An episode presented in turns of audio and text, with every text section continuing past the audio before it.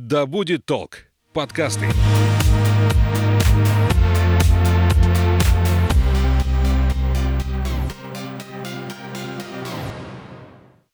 Доброго времени суток! Это подкаст об осознанном туризме и психологии путешествий «Конюх Федоров». Я журналист Александра Михайловская вместе с тревел-коучем, основателем компании Field Travel, кандидатом географических наук Анной Статвой мы выясняем, что такое путешествие. Пытаемся разобраться, почему люди отправляются в дорогу и что у них остается после. Аня, привет! Привет, Саш! Я представляю человека, который пришел к нам в студию сегодня. Это спортсмен, тренер по плаванию Омской спортивной школы Олимпийского резерва Антон Московенко. В конце июля этого года Антон отправился в путешествие в горный Алтай, где он переплыл пять горных озер, одного из самых живописных мест нашей страны. Рекордный заплыв в 25 километров он посвятил подопечным детского хосписа «Дом радужного детства» благотворительного центра «Радуга». Антон, здравствуйте. Доброе утро. Доброе утро, Антон. Э, вместе с Антоном и Анной мы сегодня будем а, разбираться в путешествиях как в форме благотворительности, как сочетаются эти, на первый взгляд, несочетаемые понятия, что движет людьми, готовыми совершать серьезные и сложные поступки, чтобы помочь другим. Антон, первый мой вопрос. Когда и как и куда вы отправились в путешествие впервые? Я учился в университете физической культуры и спорта. Он тесно завязан с кафедрой туризма. Оттуда, в принципе, все и началось. Я познакомился с замечательным человеком Игорем Здановичем. Я думаю, вы слышали о нем. Это наш знаменитый альпинист. Не просто слышали, слышали, да. и совершали совместные путешествия. Да. Первый раз мы выехали в Боровое. Тогда студенты, отличившиеся в учебе, в качестве поощрения были отправлены бесплатно в Боровое, и руководителем нашей группы был Игорь Зданович. Мне очень интересно было узнавать о его восхождениях, тем более он рассказывал все это очень душевно. И, можно сказать, в конце нашего путешествия я еще больше полюбил горы. Ну, Боровое не сказать, что прямо горы, такие как на Алтае, но тем не менее я влюбился влюбился и поставил себе задачу еще раз самостоятельно объехать все Боровое, поплавать во всех озерах, на Синюху зайти, на Слоника зайти, ну еще погулять. Потом уже после Борового был Алтай. Это был сначала зеленый туризм, то есть жили мы в домике, гуляли по ближайшим районам. Это был Чемальский район. После этого уже на следующий год я решил обмундироваться. Все палатка, проходят эти стадии. Да, палатка, спальник, обувь и сопутствующие вещи. И пошли мы на Караколь Кольские озера. Там у меня было боевое крещение. Что мы, значит боевое крещение? Когда мы пришли, была температура 24 градуса, и на следующий день был шторм, снег, палатка отходила ходуном. В общем, меня этот экстрим как-то затронул, доля экстрима. Плюс, опять-таки, знакомство с интересными людьми, которые рассказывали о своих путешествиях, в том числе и по горному Алтаю. И на следующий год, после Каракольских озер, я уже пошел в достаточно серьезный поход на Шавлинские озера, перевал Нижний Спускались мы по долине Маашей после перевала. Ну, то есть такой 15-дневный серьезный поход категорийный. 1А, по-моему, там перевал. Опять-таки же компания была из очень интересных людей. И благодаря общению с ними я еще больше проникнулся красотой Алтая, природой Алтая. Узнал изнутри о культуре а, алтайских жителей. То есть Алтай меня изначально очень сильно притянул. И последующие годы, года три подряд я ездил на Алтай. То есть вас в первую очередь вдохновили на совершение этих путешествий. А что произошло а, вот в момент путешествия, когда у вас сердце ёкнуло, и вы сказали, вот это мое, что конкретно и что именно вот так вот зацепило? Сказали, все, это вот теперь моя часть жизни, я буду это делать. Скорее всего, красота природы, пейзажи, энергетика Алтая, она достаточно интересная, ну, в отличие от Кавказа. Я себя чувствую на Алтае достаточно комфортно, ну, можно сказать, как дома. Я чувствовал, что я там по-настоящему отдыхаю, это не 5 звезд в Турции. Ну, это отдыхом тоже не назовешь. Как-то это отдых, Но... после которого нужно еще неделю отдыхать. Мы всегда так ну, говорим. Может быть, мне помогала моя физическая подготовка, и походы с рюкзаком для меня не являлись чем-то сложным, как для большинства неподготовленных людей. Потому что я знаю по другим ребятам, которые менее подготовленные, что идти целый день с рюкзаком на 15-дневный поход, это достаточно тяжело. На последнем сплаве Да. сказали, Анечка, ты не думала, что людям бывает тяжело? Да, мы же всех по себе судим, нам кажется, ну, нам легко и всем легко. Вот мне э, зацепило вот в том, что сказал Антон, э, вот эта ситуация, когда снег, там, ветер, достаточно экстремальная. И меня всегда поражает тот факт, что такие ситуации, они людей не отталкивают, а наоборот как-то вдохновляют на дальнейшие путешествия. Вот почему так происходит, на ваш взгляд? Мне кажется, это какой-то вызов себе. Может быть, даются такие специальные условия для того, чтобы человек заглянул куда-то глубже в себя, потому что в обычных условиях городских это невозможно сделать. Человек себя видит, может быть, с одной стороны, а в экстремальных условиях э, проявляется человеческая суть, всплывают какие-то моменты, которые показывают, засвечивают слабые места человека, где есть возможность поработать над собой, где-то себя прокачать, как говорится. Интересно, то есть какую-то перспективу собственного развития, да? А- Один из моментов, да. Ну а как э, вы вот от этого активного, немного экстремального отдыха дошли до идеи благотворительности? Ну, может быть, вы знаете, что в психологии есть периоды, 30-летний кризис, да, кризис 35 лет. Один из моментов смена деятельности из пешего туризма я переквалифицировался на водный туризм, ну, можно так сказать. Как это произошло? Весло дали в руки? Да, да, все началось с банального сплава по Катуне. Очень банальное такое. Да, сначала с банального, потом с категорийного. Все это тоже очень захватило меня, э, прохождение порогов. И как-то интерес к, к пешим походам у меня отошел на вторую сторону, и мне больше нравилось плавать в озерах. Приобрел гидрокостюм очень простой, попробовал просто для себя, как это. Первое мое озеро было Мультинское, просто приехали отдыхать. Я попробовал, очень понравилось. Ощущение воды совсем другое, обстановка под тобой, глубина большая, горы вокруг. Как-то это мне очень сильно понравилось. После этого преимущественно стали э, в моем э, активном отдыхе присутствовать озера. Телецкое озеро, Кучерлинские озера, Шавлинские озера. Сначала я там поплавал просто как э, любитель, ну а затем я познакомился с ребятами из Уфы. Они занимались благотворительностью, тоже бывшие пловцы. У них был благотворительный заплыв, местный благотворительный фонд. Собирали на тактильную площадку для слабовидящих. За один заплыв они собрали 70% суммы. Вот это мне понравилось. А какой механизм Быстро. сбора? Трансляция была изначально, все это было освещено, поскольку заплыв проходил в черте города, народ был привлечен, наподобие как у Радуги есть короткий телефонный номер 3424, как- и за счет таких э, вариантов был сбор средств. То есть, можно сказать, марафон с онлайн-трансляцией, да? Да, да, да. И потом были еще привлечены спонсоры. Меня эта тема зацепила, и я стал все больше и больше думать об этом, поскольку уже имелся, да, у меня опыт плавательной подготовки, достаточно большой опыт. Э, Осталось все это перенести на большую воду, делать поправку на экстремальные условия, на меняющуюся погоду и высоту, потренироваться. Не сразу вот я решил, я поплыву, а поначалу какие-то сомнения были. А потом услышал о Иване Давыдове, Бежал.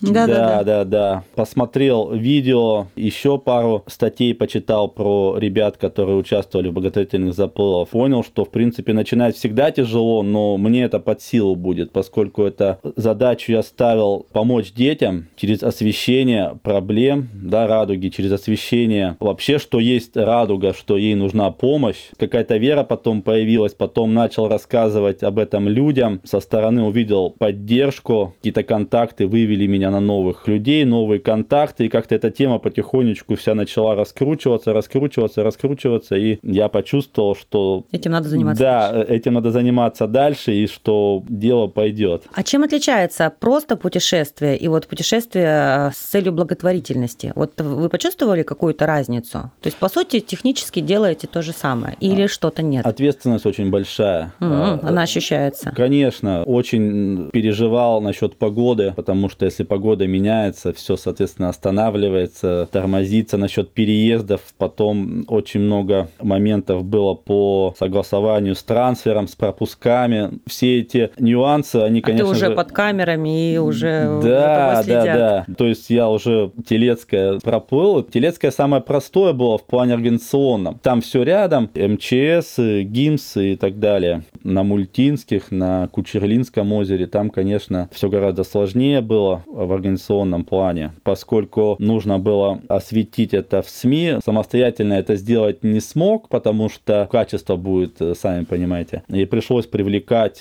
профессиональных операторов, квадрокоптер. Этих ребят найти тоже было не очень легко. Нашли, понятно, что финансово это все пришлось оплатить, но тем не менее, если вы видели видео, видео хорошее получилось. Скажите, пожалуйста, вот когда вы осуществляли заплыв на этих озерах, чувствовали гораздо большую ответственность да, в таком благотворительном путешествии по сравнению с простым. Вот эта мысль вам как-то помогала, поддерживала? Было ли вам легче плыть, так скажем? Или наоборот грузила? Так, да, с, с одной стороны ответственность, а с другой стороны понимание, что это нечто большее, что ты делаешь. Я понимал, что дети смотрят, наблюдают. Как-то было в помощь, можно сказать, с другой стороны. Когда почитал комментарий, почувствовал уже более такую значительную поддержку. И, можно сказать, какой-то был переломный момент. Когда сильно ответственный, наоборот, ты тратишь очень много сил на то, чтобы как-то с этим справиться. А когда чувствуешь эту поддержку других людей, она тебя, наоборот, вдохновляет, помогает. И когда тяжело плывется, когда волна высокая, допустим, или еще бывает, что кислорода не хватает, руки быстро забиваются, ну, тяжело mm-hmm. плыть, плюс вода холодная, все равно гидрокостюм он как-то защищает, но не так, все равно вода проникает, организм, не 100%. да, немножко охлаждение идет, плюс э, может ногу свести в любой момент. Кто у вас на подстраховке в эти моменты? А, МЧС были на Телецком озере, на других озерах мы брали лодку резиновую, чтобы было сопровождение, ну и там операторы угу. были. Скажите, но я как результатник задам такой вопрос, а ваша цель, которая заключалась в том, чтобы привлечь внимание да, к фонду и в том, чтобы собрать там какие-то средства, она была достигнута в итоге? Да, не сказать, что на 100% она была достигнута, но тем не менее всплеск был, вот, когда вот эти все угу. дни освещалось все это, тем более по СМИ и всероссийские.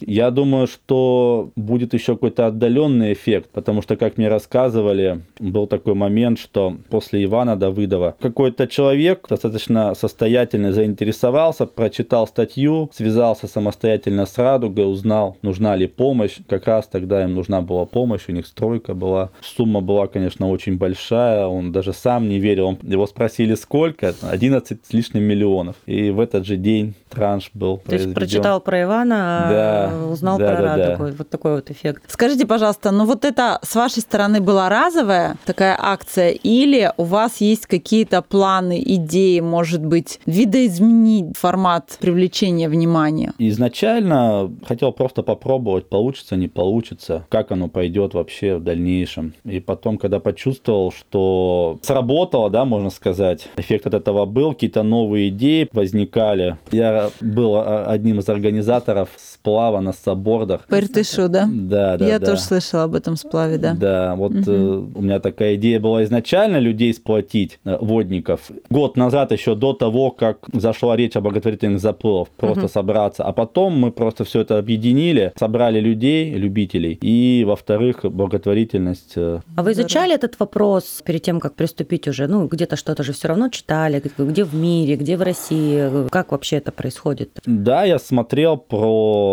пловца, который и Амазонку переплывал, и фамилию не могу запомнить. Чех, по-моему, да, он бывший пловец-марафонец и переквалифицировался тоже на открытую воду. У него были серия благотворительных заплывов по Амазонке, по Миссисипи, но там больше за экологию он плыл. Угу. Я посмотрел на него, и он меня тоже достаточно сильно вдохновил. Ну, конечно, мне вот интересно, как человек, заразившись да, рассказами, ну, рассказами Игоря Арнольдовича очень сложно не заразиться. Да. Вдохновился на пешеходный туризм, потом как-то перешел к сплавам, а потом перешел просто к плаванию в открытой воде. Такие трансформации внутренние. Но это должен быть внутренний запрос, Ань. Можно рассказывать сколько угодно человеку, если он внутри не задумался в эту сторону, то бесполезно. Ну вот в каком направлении направлении вы дальше собираетесь трансформироваться? Ну, в первую очередь, я хотел бы свою деятельность э, рассматривать, чтобы она была полезная не только для меня, но и для других людей. И чем больше охват, тем лучше для меня, тем больше удовлетворения я получаю внутреннее. Не просто так, допустим, съездил, свое удовольствие отдохнул, а совместил приятное и полезное. А в дальнейшем а, с Иваном Давыдовым мы рассматривали такой вариант, как алтайская кругосветка. Еще да. велик нужно сюда. Да, да, да. Вот что касается велосипеда... Ну, в общем, айронменом тут попахивает, мне а, кажется, да? Андрей Неридный, он участвовал тоже за «Радугу». У него был заезд на велосипеде из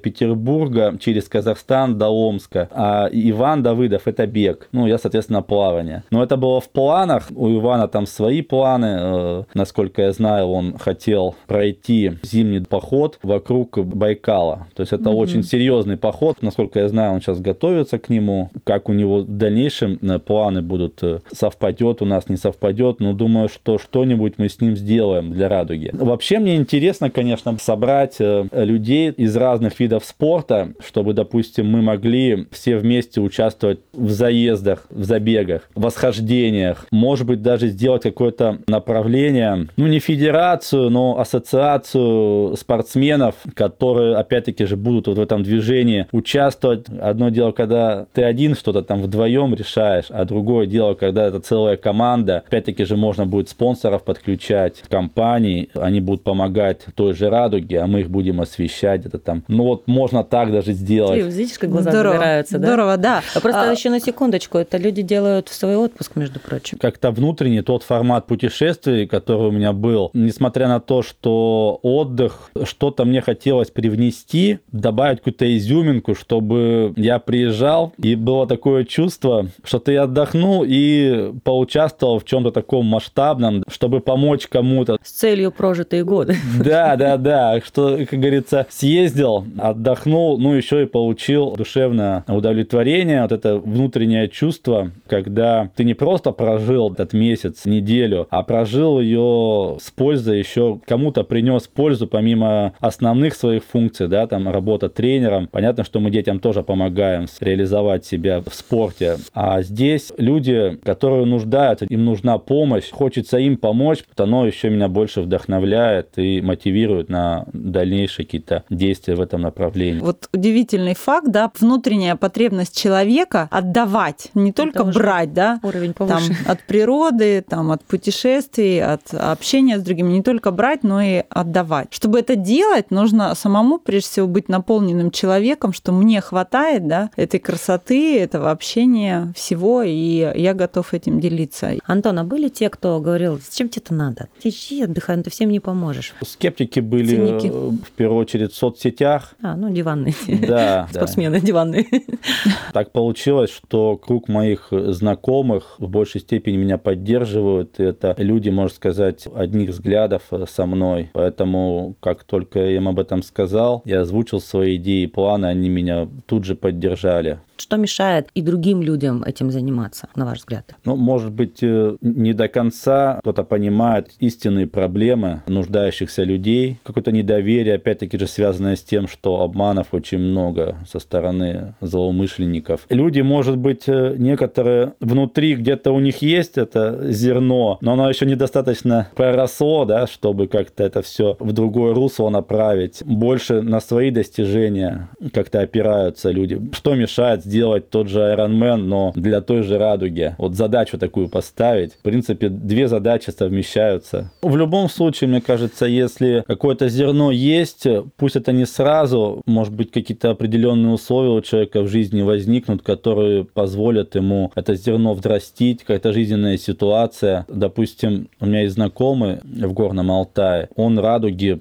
подарил 70 килограмм меда. Я ему просто сказал, что вот сейчас мы с заплывов дал почитать газеты, брошюры про радугу. Он говорит, у тебя место в машине есть? Просто дает две здоровых квадратные пластмассовые контейнеры, там по 35 килограмм меда. А у него, оказывается, ребенок с ДЦП. То есть он говорит, я бы с радостью помогал, я хочу помогать, но опять-таки же меня смущают те вещи, куда это все пойдет. А, Антон, скажите, пожалуйста, вот вы очень много и очень так тепло говорите о Горном Алтае. Видно, что это место для вас так значимо. Скажите, у вас есть какие-то планы по расширению расширению географии ваших путешествий? Есть места, о которых вы задумываетесь, может быть, о которых вы мечтаете? А, ну, в первую очередь, я хотел бы еще раз побывать на Байкале, на Камчатке, на Дальнем Востоке. Байкал интересен тем, что там можно какие-то заплывы сделать.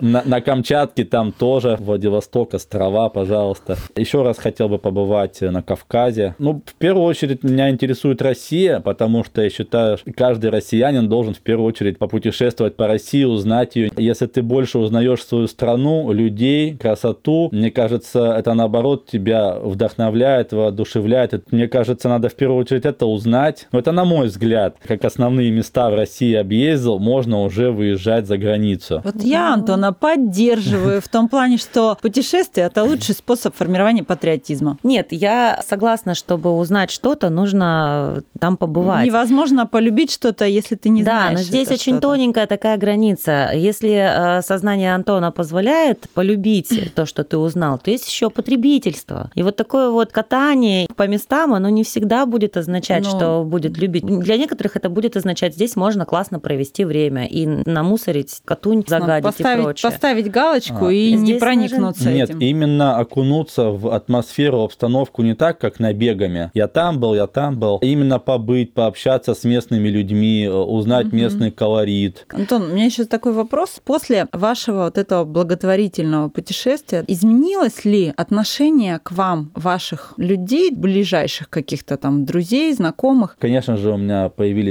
э, знакомые, очень хорошие знакомые и на Алтае, и в Омске. Говорят, что мы тобой гордимся. ну, я особо этому значения не придаю, но то, что мне проговаривают эти моменты, значит, людей это зацепило как-то, в душе у них где-то был какой-то отклик. Может быть, они что-то хотят тоже на своем уровне сделать. Пусть э, не заплыв и не забег, но тоже радуги помочь там прийти. Я знаю, вы встречались с, с ребятами из Радуги. Да. Какую обратную связь вы получили непосредственно от тех, кому помогали? Как раз тот момент моего приезда в Радугу совпал с отъездом а, тех детей, которые проходили там а, лечение. Каждый говорил о своих впечатлениях, и родители, и дети, и работники Радуги. Вот я как раз попал в эту атмосферу. Как раз я привез этот мед туда, мы чай пьем. В общем, очень атмосферно. Э, я услышал вот эти вот слова душевной благодарности, не просто формализм, а именно когда люди благодарят от души, то есть и со слезами матери, и дети, какие у них впечатления. У них у многих условия отсутствуют э, ну, обычной жизни. В подгородке эти корпуса, внутренняя обстановка сделана все так, что там не чувствуется, что это хоспис, да, что это там больные дети, да. Туда приходишь, там пространство заряжено такой положительной энергетикой. Валерий Алексеевич рассказывал, когда у ребят ставили им диагнозы, где деградация идет, постепенное ухудшение, а они приезжали, работали с психологами, находились в вот этой атмосфере, она их заряжала, и у них наоборот был прогресс. Это тоже меня очень прямо сильно зацепило. Вот это говорю, это атмосфера искренности. И как-то сопоставил свою деятельность. Где-то в какой-то момент я вложил какое-то зерно, свой вклад для того, чтобы этим детям еще было лучше, да, чтобы они могли в радуге больше детей восстановить, помочь им. Ну, то есть какую-то причастность я почувствовал. Я потом весь вечер был под большим впечатлением, какие-то новые мысли пришли, и самое главное, понял, что я не зря это делал, даже исходя из тех эмоций, которые дети получали, когда им Валерий Алексеевич показывал видео, как я плыву. Дети даже начали закаливаться, там как-то выходить на улицу, обтираться. Парень, кстати, один там как раз был. Он с первого раза научился плавать. Тренер по плаванию его там похвалила сразу же. Вот он тоже видео посмотрел со мной. Ну, не сказать, что это прямо повлияло на него. Ну, может, как-то тоже мотивировало на нахождение в воде. А вода, она очень сильно помогает в реабилитации. Ресурс у нее колоссальный, восстановительный. Ну вот, э, кстати, еще один такой потрясающий эффект от ваших путешествий, что вы вдохновляете, собственно, тех детей, которым хотите помочь. Да, и люди замечают, э, когда я рассказываю с интересом, ну, о том же путешествии, о том же заплыве, как это все проходило. Они говорят, мы как будто с тобой рядом прошли это все каким-то своим полем, я их цепляю, вот эта энергетика. С разговаривая, я прям чувствую вот, этот вот, вот эту энергетику, она прям замечательная. Антон, ну вот вы же еще тренером работаете много лет, вы работаете с детьми. Чему вы учите детей? Я имею в виду не в физическом плане, а именно в духовном, потому что учитель это еще и наставник. Конечно, мы затрагиваем не только развитие физических качеств, но и в первую очередь морального волевые качества, духовное развитие, воспитание, потому что без этих элементов невозможно взрастить э, спортсмена настоящего, тот, который мог бы иде- быть идеалом для других, для следующего поколения. Чаще всего бывает даже чисто невольно возникают какие-то обстоятельства, которые вынуждают говорить о каких-то моментах, то есть это самопроизвольно возникает. Про воду им фильмы показываю, может быть, смотрели «Тайна воды», mm-hmm. то, что, чтобы дети понимали, что мысли наши, они очень сильно влияют на воду. И когда человек приходит с плохим настроением, он плывет так, а когда приходит с хорошим настроением, у него совсем по-другому. Ну, то есть мы это видим, мы видим, как межличностные общения, какие-то конфликты влияют на результаты. Мы, опять-таки же, через это детям показываем, бумерангом все это возвратится. Вот ты послал что-то плохое, тебе это все вернется. Потом где-то, может быть, он первый раз не услышал, а потом, когда действительно возвращается что-то, он уже начинает думать. Антон Владимирович не просто так, наверное, говорил, что-то в этом есть, потому что нынешнее поколение, оно очень хорошо чувствует, где искренний человек, где фальшивит. И когда ты говоришь искренне, от души, с желанием э, человеку помочь, вырасти не как э, спортсмену, а как человеку, взращиваем, да, социального активного человека, они это чувствуют, даже если ты где-то их ругаешь там за что-то, они это чувствуют и принимают. Вот это самое главное. Ну вот, исходя из того, что один из главных приемов педагогики – это воспитание личным примером, я думаю, что вы, конечно, отличный педагог, Антон, потому что ваш пример очень показателен. У меня многие родители говорят, что дети на вас смотрят, им это нравится. У меня между тренировками я сам занимаюсь, плаваю в межсезонье на лыжероллерах, рядом у нас парк. Выхожу, они все видят, что Антон Владимирович куда-то там на велосипеде. Играющий тренер. Летом, да. Ну, то есть э, за счет своей активности я подаю пример, можно сказать, даже где-то в каком-то моменте я осознанно это делаю, потому что маленькие mm. Дети, они очень сильно восприимчивы. Для них тренер, а тем более, если хорошие взаимоотношения с тренером, если они тебя это уважают. Это большой авторитет, конечно. Да, это большой авторитет. Порой меня родители просят где-то повлиять на ребенка. Где-то мы влияем на успеваемость ребенка, ставим ему задачу четверть закончить вот четверками, чтобы не было троек. Тогда поедешь на соревнования, возьмем тебя в команду на более высокого ранга соревнования. То есть это ребенка очень сильно стимулирует. Учителя к нам очень часто обращаются с этой просьбой где-то повлиять, потому что совмещать спорт и учебу достаточно тяжело. Спорт способствует духовному росту, чтобы люди начали а... еще и помогать другим, кроме себя самих. Как-то раз я общался с очень интересным тренером Сергеем Хубулиным по шорт-треку. Очень мудрый человек. Как-то раз он мне сказал, что спорт, говорит, очень хорошая система развития для личности. Ну, когда человек более осознанный и сопоставляет свой образ жизни со своими результатами в спорте, понимает, что где-то результат его не устроил, над чем можно работать в дальнейшем, не только над развитием физических качеств, а где-то свои моменты внутренние начинают осознавать эти вещи и проводят работу над собой, как говорится, ревизию да, личных качеств. Достаточно примеров в практике, где спортсмену это помогло шагнуть дальше. Да, если рассматривать с этой стороны, то я считаю, что спорт, он способствует развитию духовному. Конечно же, хотелось чтобы в первую очередь с этой стороны рассматривали процесс физического воспитания, как можно была более гармонично развитая личность, чтобы больше время уделять именно духовному развитию, потому что без этого, ну, никак. Если человек какие-то будут, какая-то духовная база, да, знания определенные, да, как себя нужно вести, ему это не позволит совершить в дальнейших ошибок. А чтобы какое-то возрождение пошло э, нравственных качеств, нравственности людей. И может быть то, что я делаю, и другие люди, которые занимаются благотворительностью, может быть, тоже что-то привносят по частицам, по крупицам, и что-то это собирается более глобальное. Там один человек, там человек, а все мы, может быть, какую-то одну функцию выполняем. Это, это знаете, как э, эффект сотой обезьяны, может быть, слышали? Ученый эксперимент проводили на одном острове. Обезьян разделили, а одним давали чищенные бананы, а другим они сами чистили. Ну, смысл такой, что потом начали обезьяны сами, по-моему, очищать бананы. То есть на расстоянии научились. Да, да, да. Не Вот- сговариваясь. Да, да, вот такой вот эффект. Я искренне верю, пока есть такие люди, как Антон и как Анна, у нас все будет хорошо. Это подкаст «Конюх Федоров» об осознанном туризме и психологии путешествий. И в гостях у нас тренер по плаванию Омской спортивной школы Олимпийского резерва Антон Московенко, который в этом году в конце июля отправился в путешествие в Горный Алтай и не просто так, а с целью переплыть пять горных, холодных озер. И сделал это ради благотворительного центра «Радуга» и, в частности, Дома радужного детства. Антон, спасибо большое, что пришли. Спасибо Думаю, мы еще не раз встретимся. разговор. Да, спасибо вообще за все то, что вы делаете. Ну, в заключении хочется сказать традиционно, Путешествуйте и будьте счастливы.